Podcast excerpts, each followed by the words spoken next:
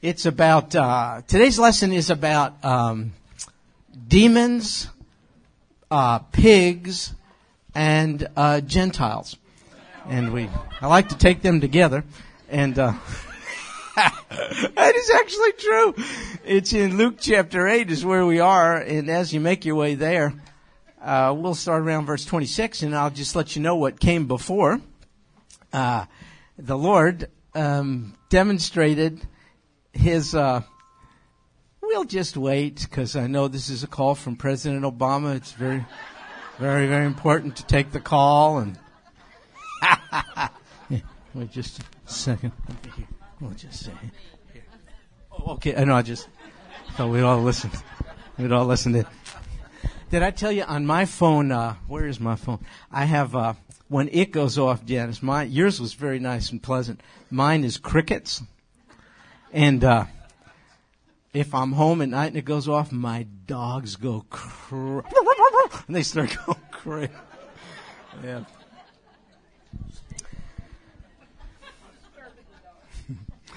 So I'll tell you what the Lord did last week. We read about it. He was able to tell wind to stop blowing.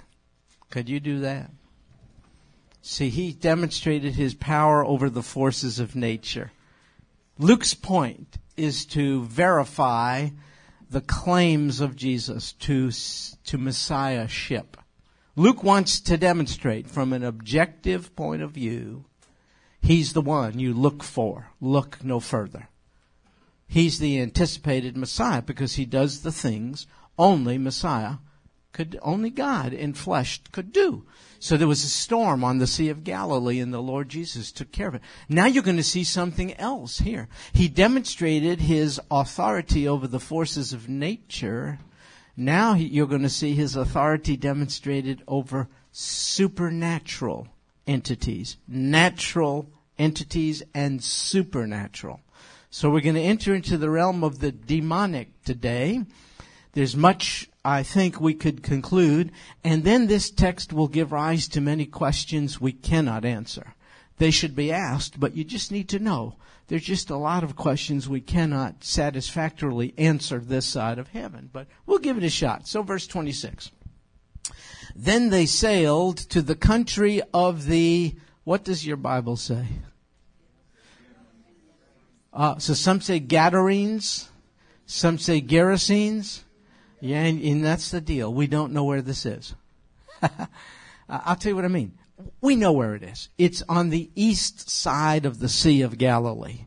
Specifically is what I mean we don't know. I'll tell you why. For those of you whose translation reads Gerasene, that's a reference to the inhabitants of a place called Gerasa. Gerasa. And that would be in modern-day Jordan, about 25 miles south of this Sea of Galilee. So modern-day Gerasa or Jerash is too far away from this body of water. See, what's required as you read the text is a hill leading right down to the water. Some say Gadara, which is another place. To the best of our ability, there is a place called Korsi, which probably is the specific locale where this took place. All I'm saying is we don't know precisely where this took place, but we surely know it took place. And we know generally for sure it took place on the east side of the Sea of Galilee because it says, see, which is opposite Galilee. Does your Bible say something like that, which is opposite Galilee or against Galilee? It's the same idea. It means the Sea of Galilee. It's a shortened form. So it means on the other side of the Sea of Galilee. Now we know this. These people, Gadarenes, Gerasenes, are located in one of the cities of a group of cities called the Decapolis. Decapolis, from the word 10. They were 10 cities primarily inhabited by Gentiles, and they were Roman cities. So they were on the other side of the Sea of Galilee, most of the cities of the Decapolis. Only one city of the Decapolis is on this side of the Jordan River. It's a place called Beit Shan. When we go to Israel, we go there. Scythopolis or Beit Shan is one of the 10 cities of the Decapolis on the west side of the Jordan River. All others are on the east side of the Jordan River, so it would be like modern-day Jordan. And they were inhabited, as I mentioned, primarily by Gentiles. And why is that important for you to know? Well, because we're going to read about pigs. And you know, as a general rule, Jews don't do the pig thing. Now, by the way, I do. So if you want to give me a gift for Christmas, a honey-baked ham or Jimmy Dean sausage or something like that, it will not go to waste. I tell you that. So we're not under that anymore. But historically, Jews don't do the pig thing. So you might say, what in the world? How did pigs end up in the land of the Jews? Well, they ain't. They're on the other side of the tracks, so to speak. They're on the other side of the Sea of Galilee in Gentile territory, and pig raising was actually a thriving business there. You could raise them, and you could sell them, and you could eat them. Now, it's highly likely that Jewish religious leaders in the day never went there, to the Decapolis, to this particular locale. I mean, they had demons there, and they had Gentiles there. And the Jewish religious leaders didn't want to become ceremonially defiled. Isn't that interesting that the Jewish rabbi, the Lord Jesus, had no problem going here? You'll see in just a second. Because he wasn't afraid of people's uncleanness being transferred to him. That wasn't going to happen. He was intent on communicating his cleanness to them. And this is a hint at what Luke is beginning to show us, and that is the universal appeal of the gospel. It starts with Jews, but it's not supposed to stay there. It's to go from them to every people group on earth. So now we're getting a little hint of it. It's the Lord Jesus saying, I desire to spread my grace and my rule amongst all peoples, Jews and Gentiles. So this is his venture into Gentile territory. Okay, so verse 27. When he came out onto the land, he was in a boat. By the way, they have discovered a boat, a fishing boat. In fact, they call it the Jesus boat, not the one he was in. I don't think anyone in their right mind would dare say that. But one like the one he and his disciples would have been in to fish on the Sea of Galilee. They found it in the mud along the Sea of Galilee, and through very careful techniques, they were able to remove it from the mud. 2,000 years it's been there, and you can go to a place near the Sea of Galilee and actually remember you could actually see the Jesus boat. So one time, I think I told you this, but I want to do it again. I was in this little museum right on the Sea of Galilee, and our group was looking at the boat, and I had seen it, so I was just hanging out in the hall, and I heard a conversation, and I went over to one of the men. I said, listen, I apologize. I wasn't trying to eavesdrop, but I heard you speaking. And I said, are you one of the guys who discovered this thing? And he said, I am. It was farmers. And this guy and his brother discovered the thing. They're amateur archaeologists. He said, yes, I found it. And I said, hey, listen, we're a group from Texas. It would just be so great. Would you be willing to come in there and share a little bit with our group? And he said, sure. So they're watching a film, our group, on this guy and his brother discovering it. And then we walk in, and there's the very guy right there. I got some major points with major point. And I needed them at the time, apparently.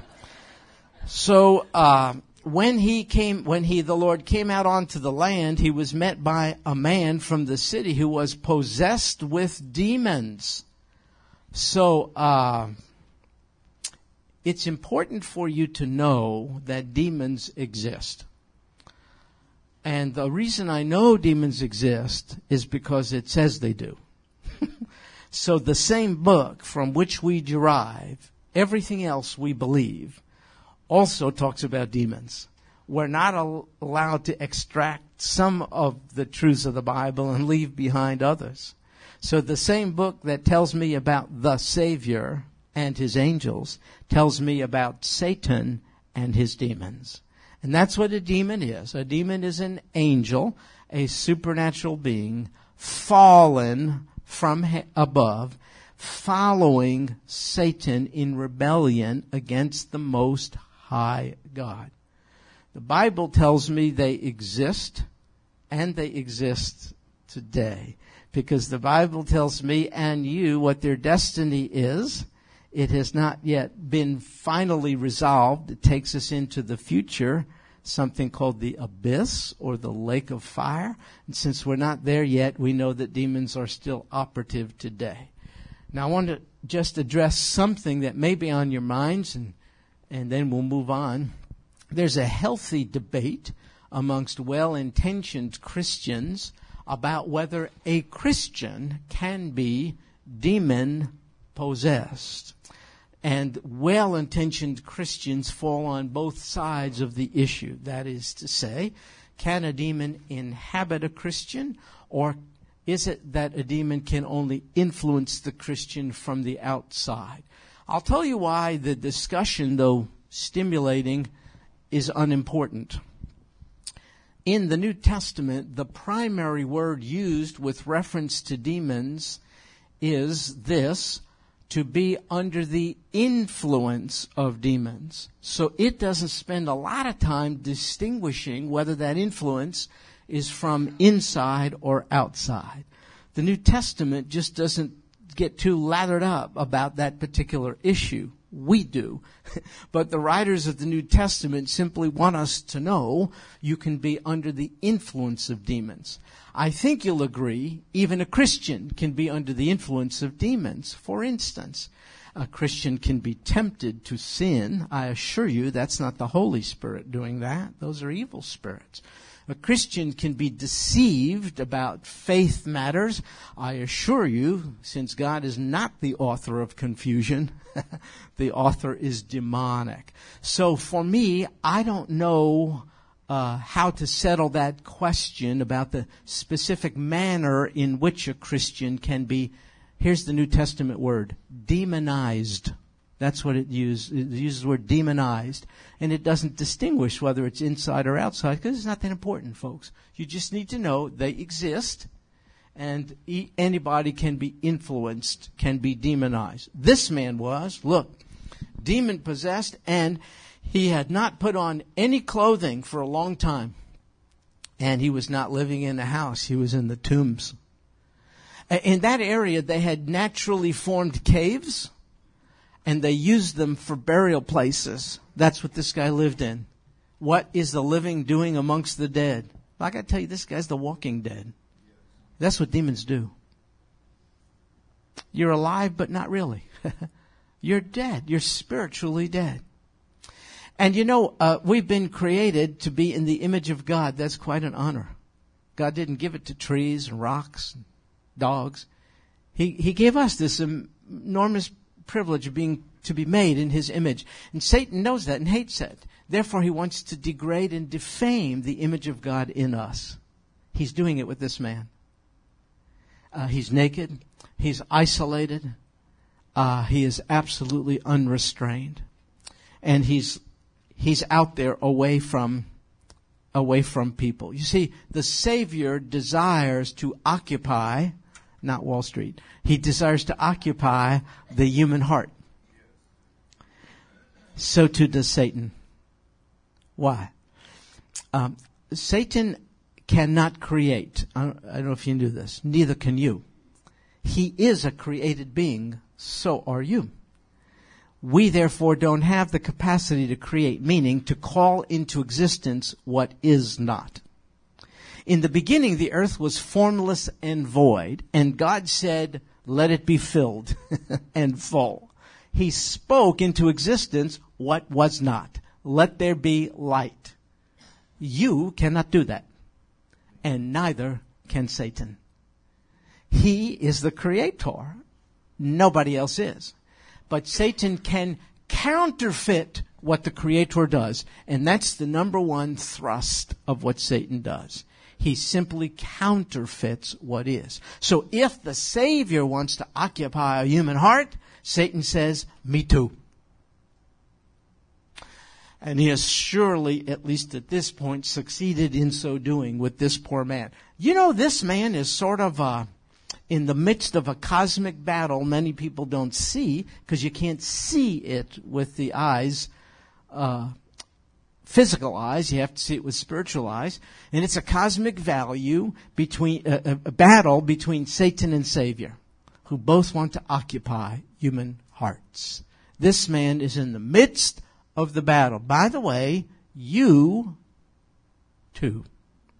Therefore, it is so very, very wonderful to be filled by the very Spirit of Jesus upon your invitation for Him to do so. When you say, come into my life, Lord Jesus. Take up your abode in my life. Make me the person you want me to be. Change me from the inside. Fill me to overflow. When you do that, you're safe. But if you don't do that, then you're open to be occupied by the evil one, as this man was. So, seeing Jesus, verse 28, he cried out and fell before him and said in a loud voice, what business do we have with each other, Jesus, Son of the Most High God? I beg you, do not torment me. Do you know that demons have faith? These demons had faith. Look, they fall down at the Lord's feet. They pray to Him. They acknowledge that He is Jesus, Son of the Most High God, but they do not have saving faith.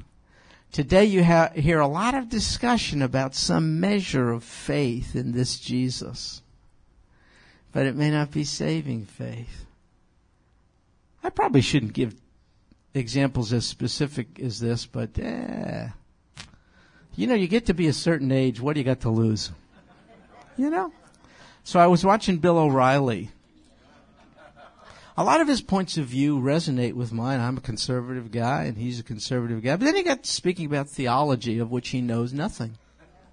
Now he's really getting into areas he has no real awareness of. He spoke about his Catholic background, being raised in Catholic school and so on, and then he got on the subject of Jesus, and he began to speak about Him. It was totally inaccurate. It was totally based on hearsay and opinion. If you asked him, he would say he's a Christian. If you asked me, I would say, I don't think so. So that's an example of some measure of connection to Jesus, but perhaps no more than these demons had. I mean, they fell at Jesus' feet. They prayed to Him. They acknowledged Him as Son of the Most High God. But there wasn't saving. Saving faith is that faith which converts the soul. Saving faith is that measure of yielded acknowledgement of sin and yieldedness to the Savior to such an extent that He inhabits, He occupies you and changes you from the inside out. Today there's a lot of discussion about the faith of candidates like Mitt Romney, you know, Republican presidential candidate, Mormonism. That's been a lot of discussion about Mormonism. And some are saying it's just another brand of Christianity. Joel Osteen says that. It's just another brand of Christianity. You know, I think Joel Osteen knows about as much about theology as Bill O'Reilly does. Now, I'm not trying to be critical. I'm just saying to you, you just simply check out his training. What was it? Or Oprah Winfrey. Yeah. Oh, yeah, she was one of the guests. So here's the deal. I'm not trying to be critical. I'm just telling you what's out there in the public domain. All you have to do is study the teachings of the Church of Jesus Christ of Latter-day Saints. It's not Stuart Rothberg criticized. I'm just telling you what they believe in. Good night. It is not another variety of Christianity. It's an aberration. As this wonderful pastor of First Baptist Dallas said, it's a theological cult. He didn't mean anything critical. He's just making a statement. A cult, by definition, is a departure from orthodoxy. And it is a departure from orthodoxy. So there's a measure of faith, too, in this Jesus, but it isn't saving faith. Saving faith is that measure of faith that converts the soul and moves it into sheer and utter reliance on the merits of Christ for salvation. That is not the teaching of Mormonism. That is not the teaching of Catholicism. That is not the teaching of Judaism, Islam, nothing like that. On Christ the solid rock I stand. No other, all other ground is sinking sand. See, that's a measure of saving faith, which so ushers you into the presence of Jesus when, having been there, you're looking no further. Nor are you bringing in to the salvation which he procured for us anything else. See, everything else is faith plus. So in Mormonism, it's faith in this Jesus of a certain kind and also works righteousness. It's the Bible plus the Book of Mormon, for instance. In Catholicism, it's a measure of faith in Jesus plus baptism into the Catholic Church. See, any plus minimizes the totality of what Jesus did. And if you do that, that's not saving faith. Saving faith is putting all of your eggs in one basket. It's the basket of Jesus' death, burial, and resurrection on the cross for you in your place. So anyway, demons have faith too. All right, verse 29. For he, the Lord, had commanded the unclean. Does your Bible say unclean spirit? Well, that's one of the best descriptive terms for demons. Unclean. Almost everyone under the influence of demons is moved into immorality of some kind or another. Just degradation. It's an evidence, a symptom of demonization. So he commanded the unclean spirit to come out of the man, for it had seized him many times, and he was bound with chains and shackles and kept under guard, and yet he would break his bonds and be driven by the demon into the desert. So learn something about the enemy. You don't want to become Satan-centered, but as an old military guy, you have to know where the enemy is going to attack. So I'll tell you how Satan is going to attack. It's pretty simple. He wants to bring about lack of restraint in individuals and nations. And you see it today. So here, more politically incorrect statements. I was trying to think through the Occupy Wall Street thing because it's just so interesting and perplexing to me. Well, what is it about? It's not just in Wall Street. It's broken out all over the place.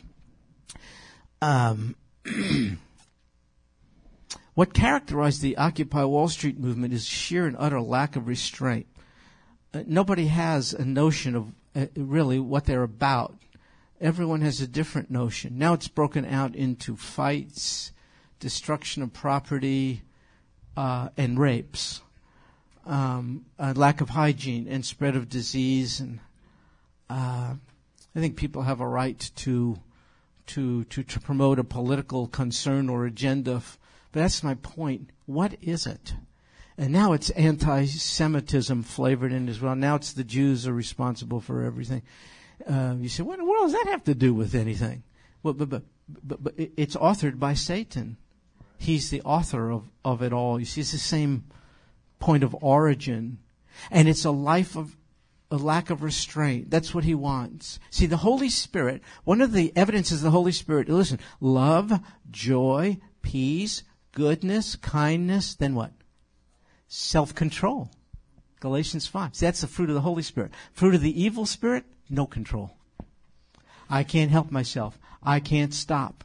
I can't keep from doing this. I don't want to do this. I keep on doing that. And Satan launched that on a national level. So you have whole countries where they're bordering on anarchy. Look at Egypt. Look at Libya. Look at Syria.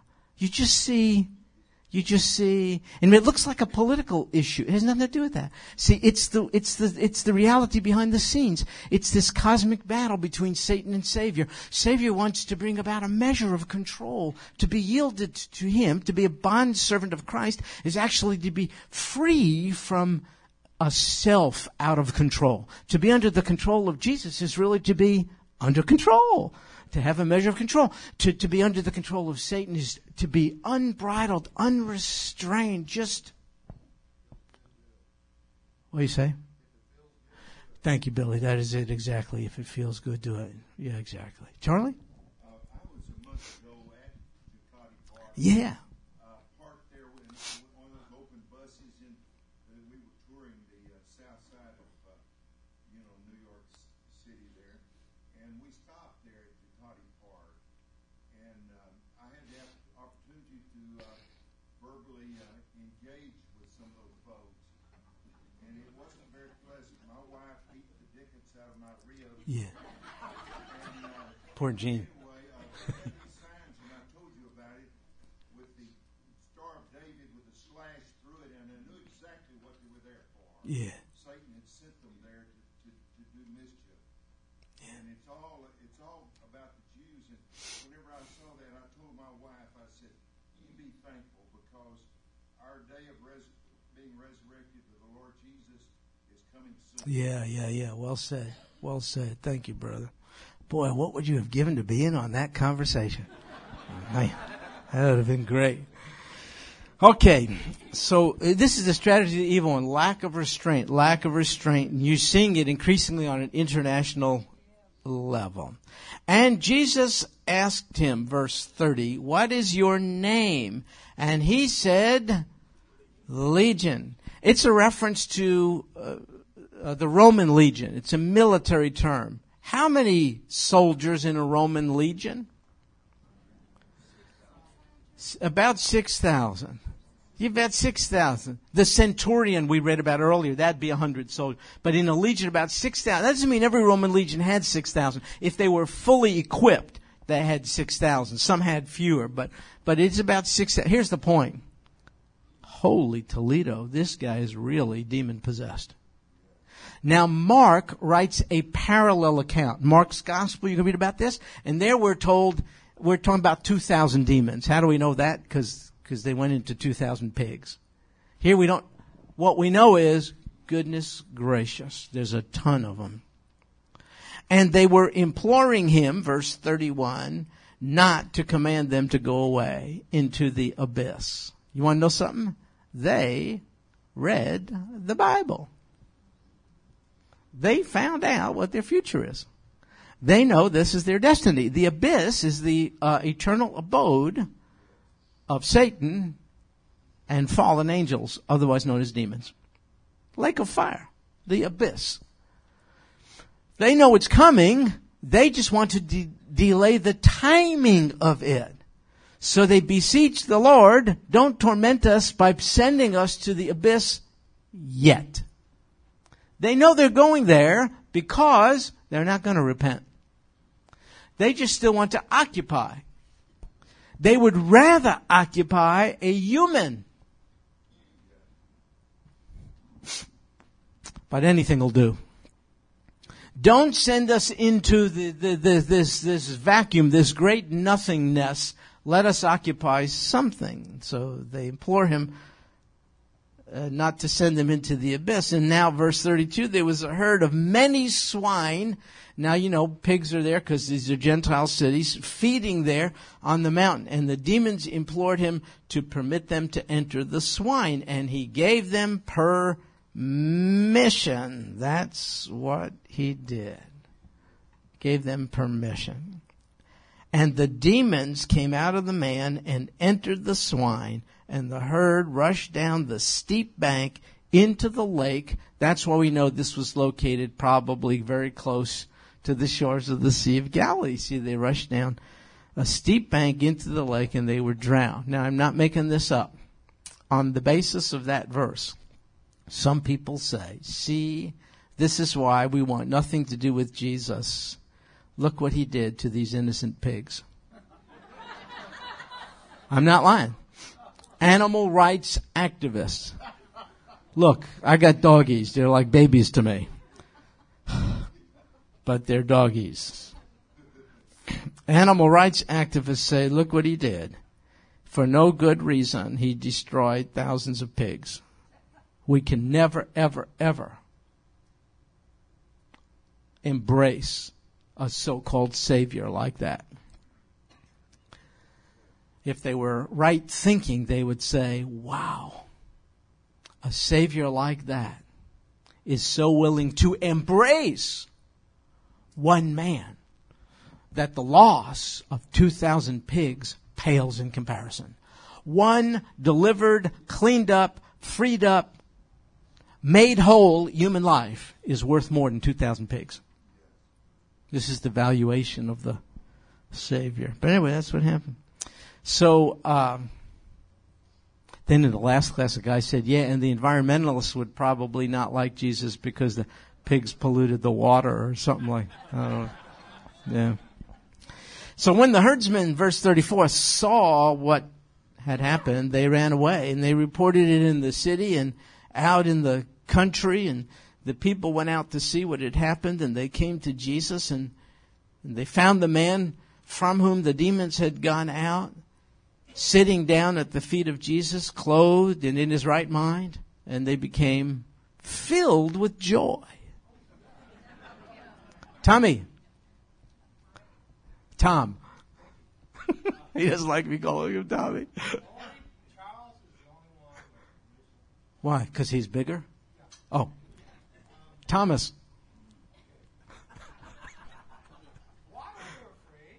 Uh-huh. Thank you, brother. I was facetiously putting in the word, because you would think they'd be filled with joy, not fear. All right, so here, listen. Get the picture. The guy had been naked, now he's clothed. The guy had been shackled, now he's in his right mind. The guy had been living apart from society in tombs, now he's seated at the Lord's feet. Tom's question is so good, therefore. Why are they afraid? What are they afraid about? Let me offer something. That's what they're afraid about. They saw a transformation in this man's life they couldn't bring about. They tried, didn't they? They posted guards. They put shackles and chains on him, all to no avail. They couldn't heal him. They couldn't deliver him. They couldn't fix him. Suddenly they see who they are in the light of who Jesus is. And you know, a lot of people don't like that picture. You know what the picture says? Jesus is God, and you ain't.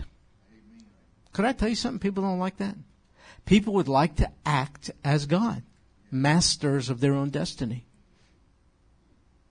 You see this in the political realm today, I think, more than ever. Folks speak as if they're the Savior. Human folk, good, maybe good people, surely better than me, more intellectual, intelligent, all, you know, whatever, capable, administratively, whatever you want to call it. But they ain't the Savior. You know, I got to just tell you, we hate that. We hate the notion that there is a God and I'm not He. We hate the notion that I have to admit to my limitations and praise Him who is the unlimited one. We hate the notion that I have to be dependent on and beholden to the one who is God. Because we hate the fact that I have to dethrone self from the throne of my own life and make sure Jesus is there. I just have to tell you.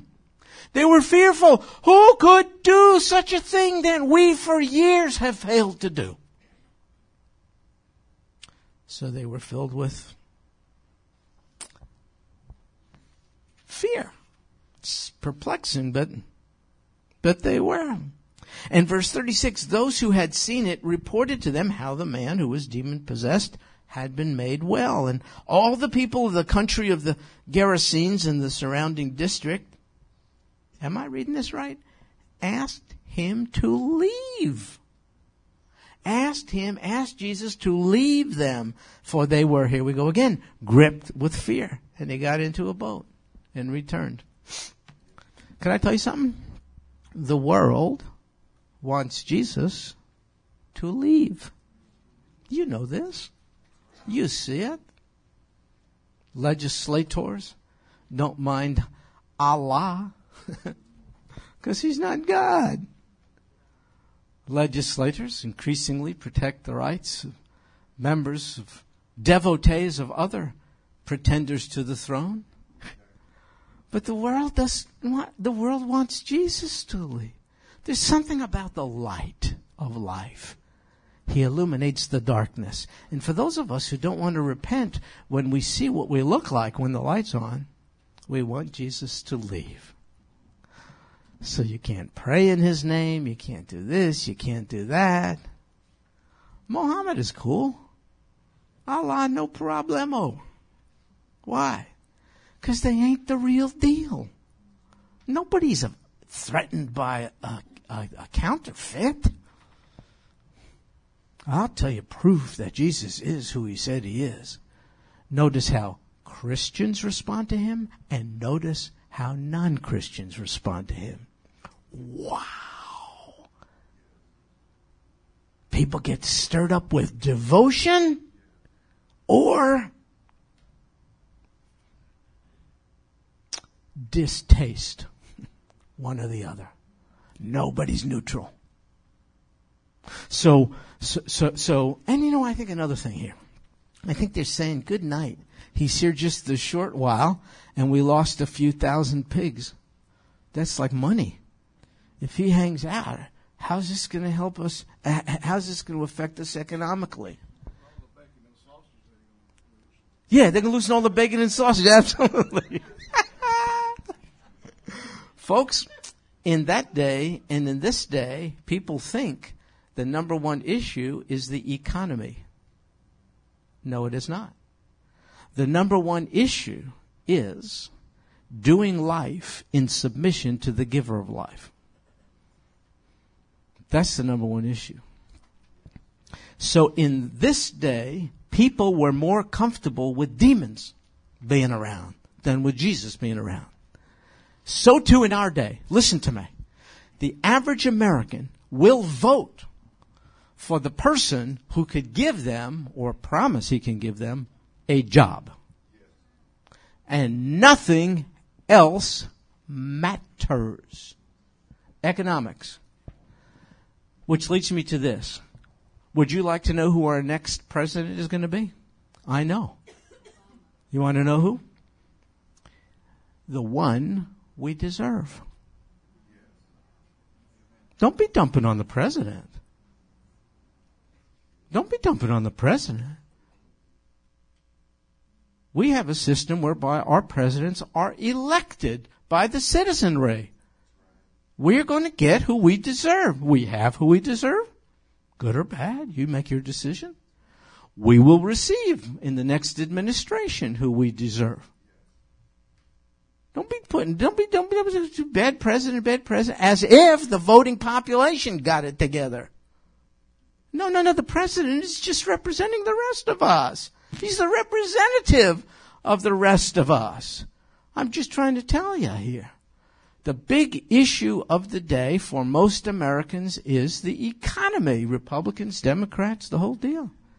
Morality means nothing. Listen to me.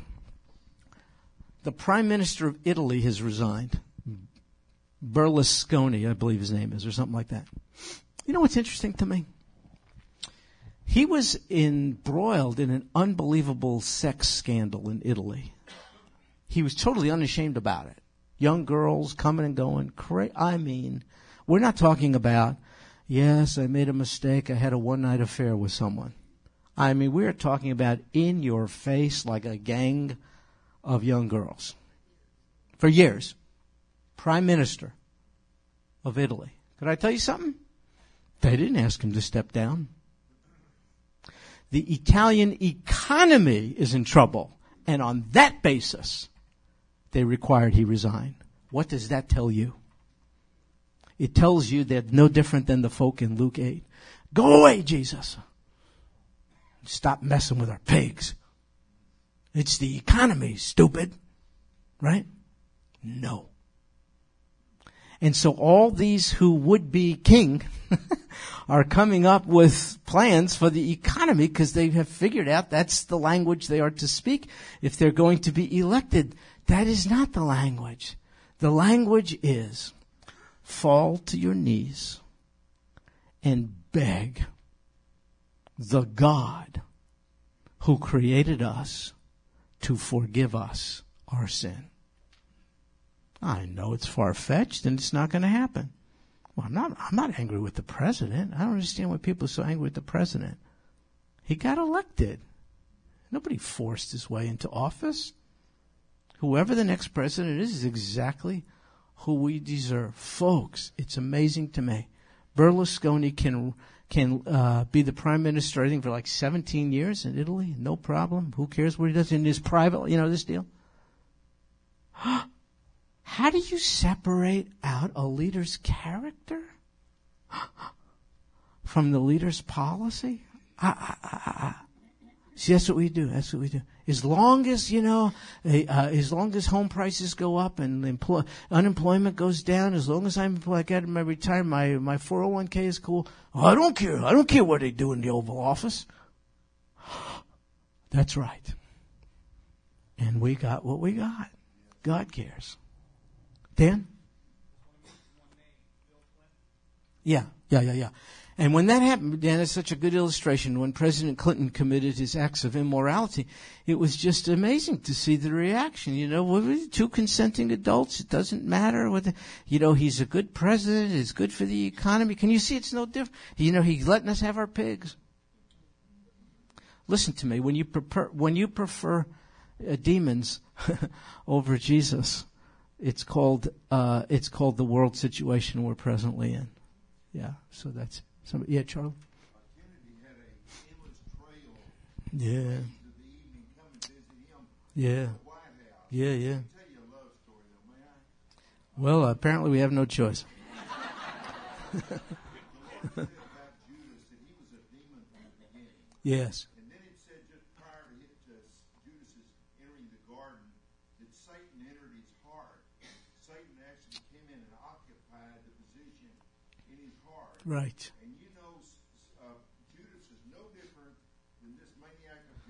Yes. And the Lord Jesus asked him, he says, "Friend, why do you come?" And he was appealing to Judas. Yeah. In his love and tenderness, the same way this maniac of Gadara appealed to this Lord is true. Jesus. Had he done that, the Lord had cleaned him up and he had made things different. No question. And what Charlie said, this love story, I love the way you put it. You're going to see it here. If I can just, let me take you here. So, verse 38, I think, is where we are right now. But the man from whom the demons had gone out was begging him. The man set free, Charlie, by the Lord, was begging him that he might accompany him. But he, the Lord, sent him away, saying, "Return to your house. Describe what great things God has done for you." So he went away proclaiming throughout the whole city what great things Jesus had done for him. Listen, this is interesting. This is the only request denied in this story. Demons make a request of Jesus. Don't send us into the abyss, send us into the pigs. Jesus grants the request.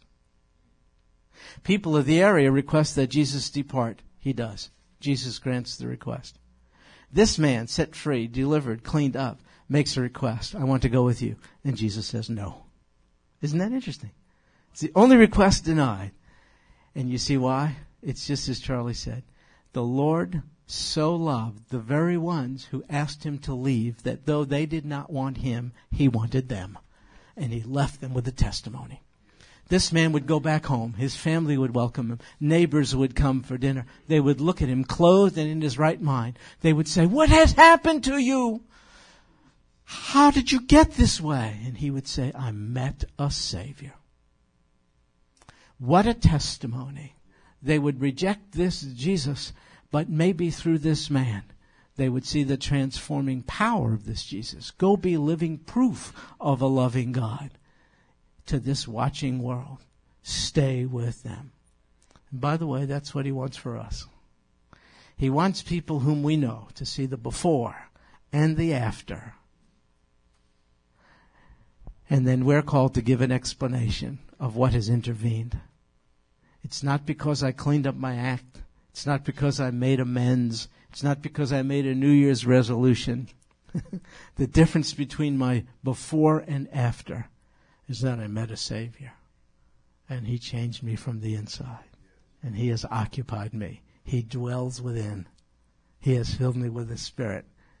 And he has changed me. See? Isn't it better to have a taste for God's Spirit than for demons? You know what the thing is about demonic influence? Many under the influence of demons don't know it. But when you're under the influence of Jesus, you know it, don't you?